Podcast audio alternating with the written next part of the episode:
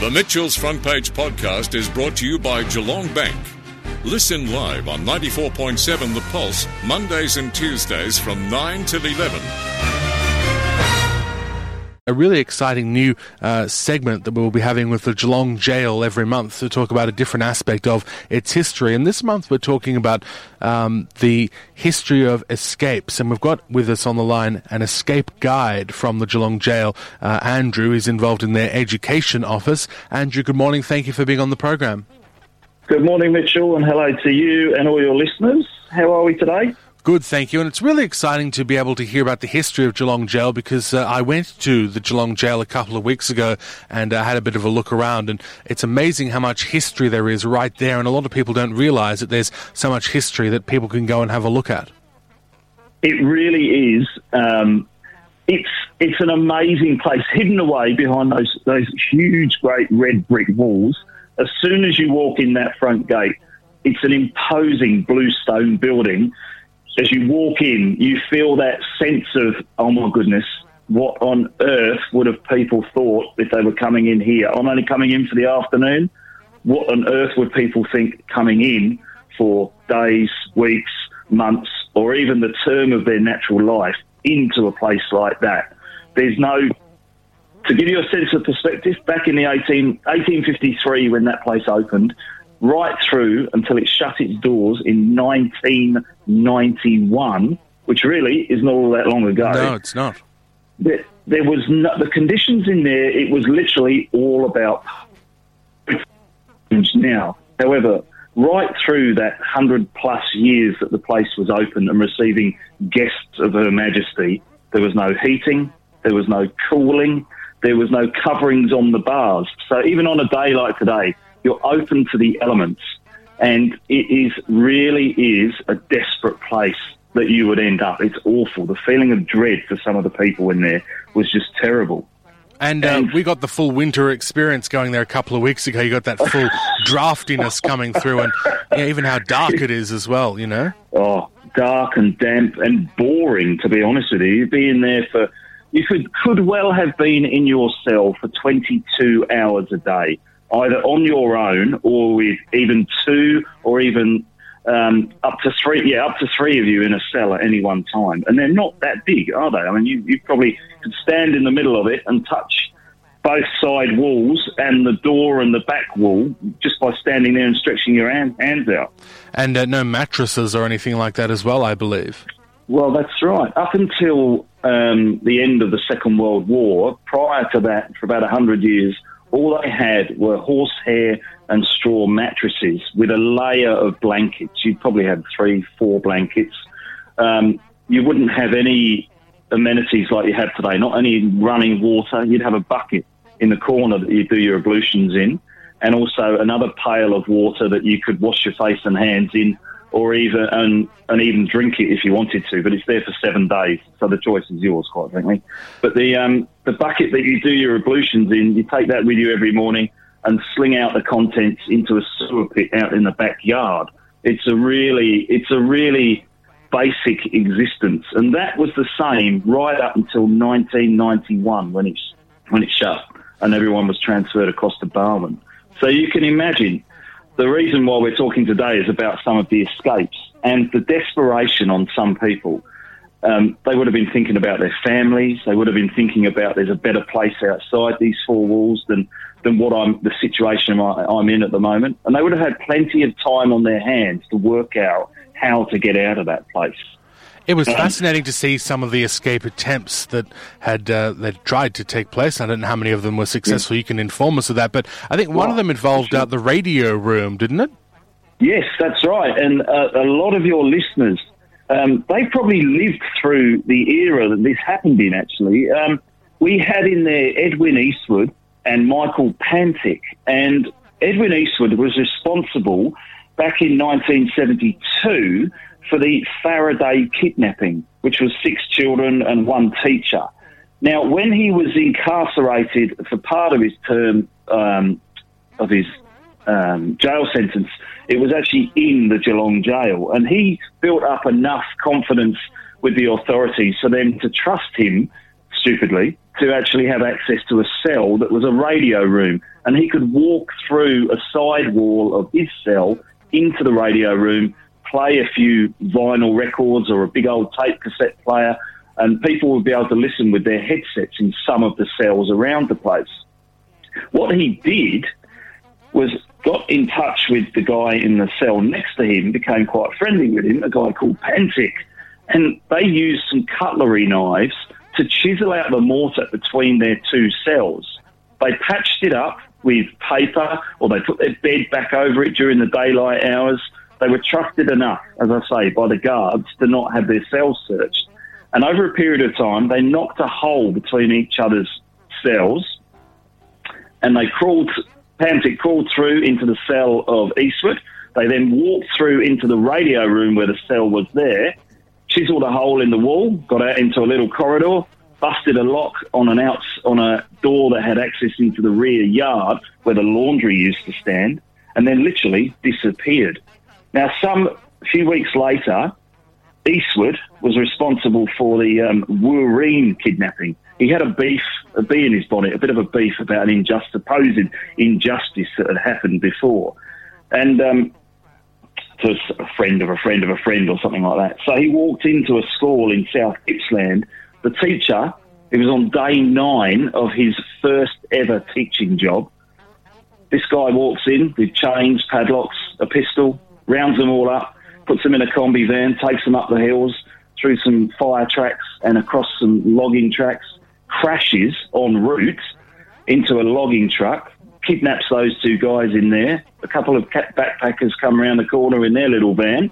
They get kidnapped as well. And then, long story short, one of the truck drivers actually escaped, raised the alarm, and this guy was rearrested. But um, yeah, it was a very, very famous case back then.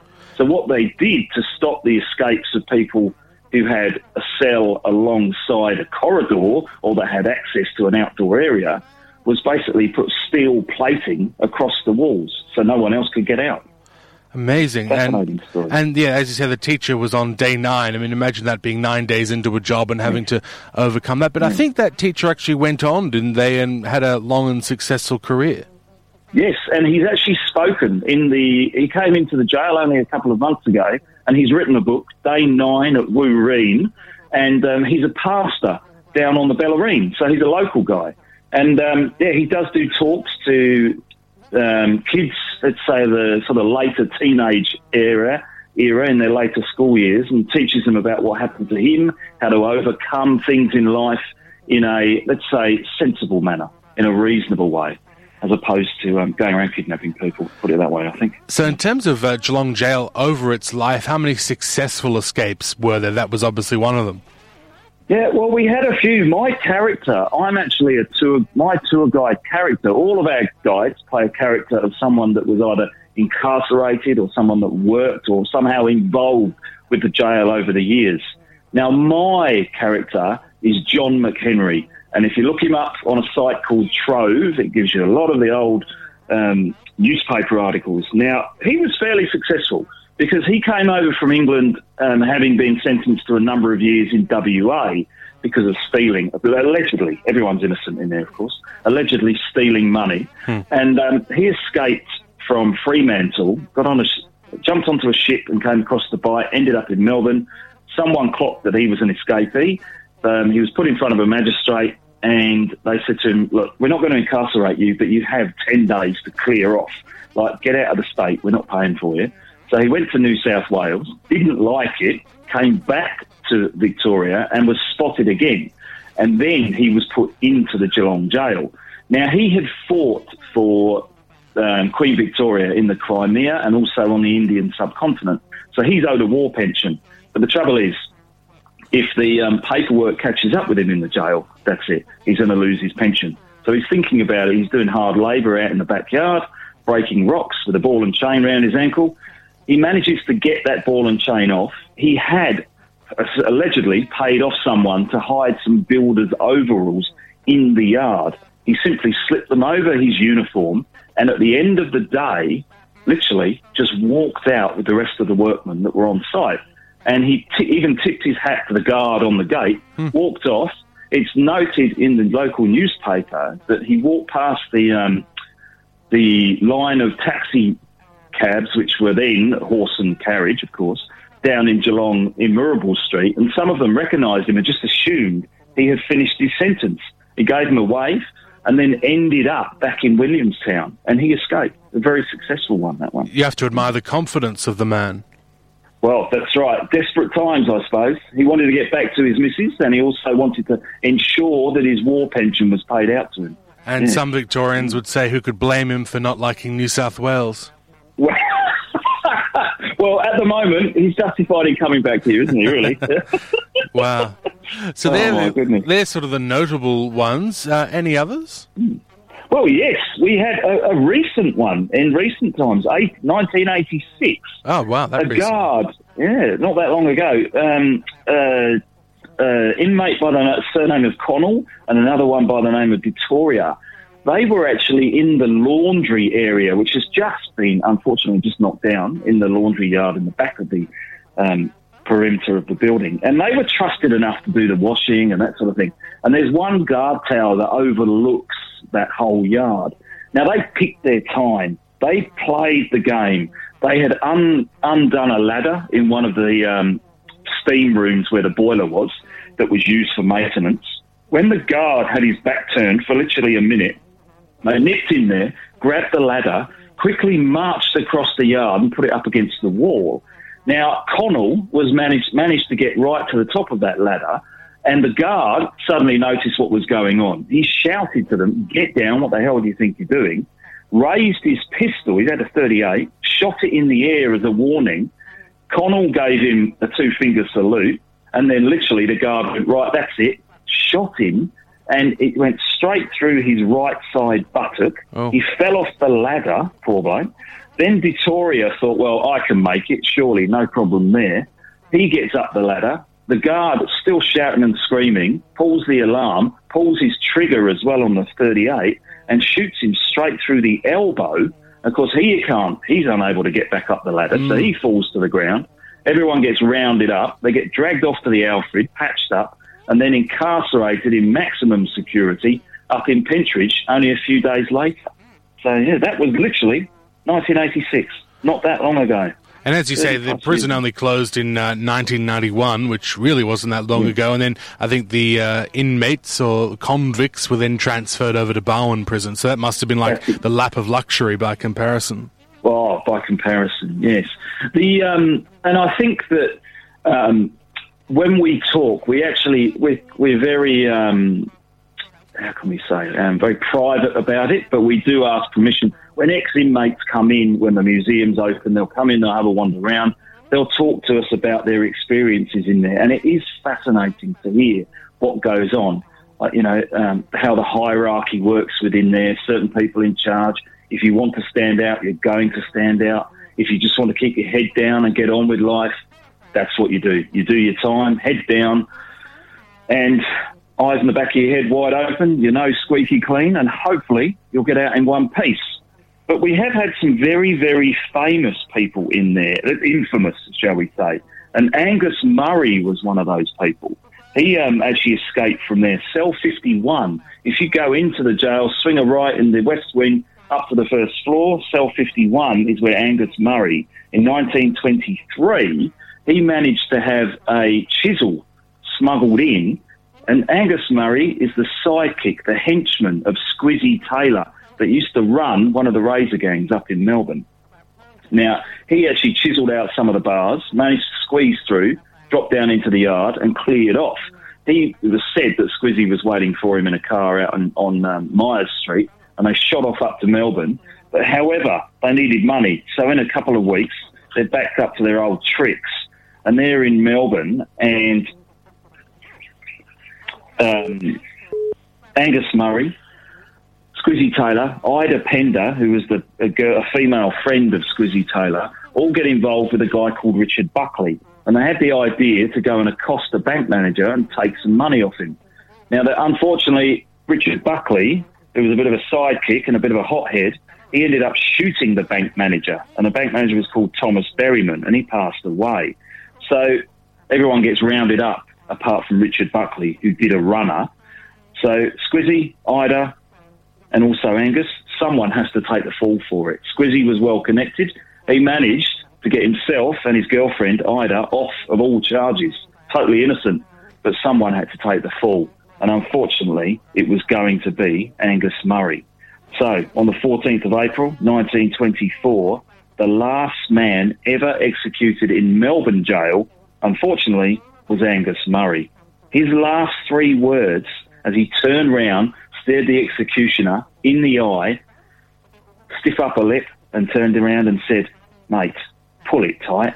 And with Wow. that, he was he was gone. But that was one way of escaping jail, a permanent one, unfortunately. Mm. But yes, yeah. Well, that's So- incredible. Look, thank you very much for being on the program this morning. And I have to say, uh, it's one thing hearing you tell the stories, but when you also hear the stories, but then actually see for yourself, you know, you mentioned that steel plating, for example, when you can see the steel plating that's been added there to try and stop them from escaping, it just adds a whole other dimension. So I really hope people go and check out the Geelong Jail because it's incredible history right here on our doorstep.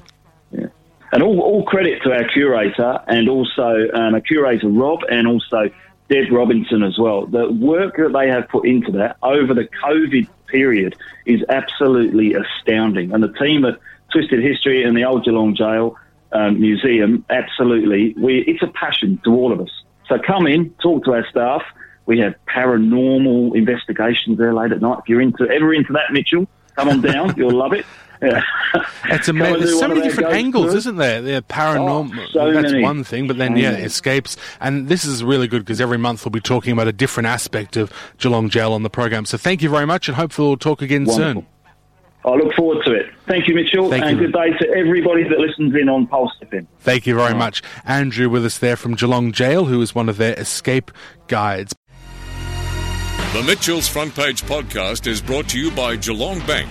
Listen live on 94.7 The Pulse, Mondays and Tuesdays from 9 till 11. Or search for Mitchell's Front Page on Facebook, Twitter, Instagram, or wherever you get your podcasts.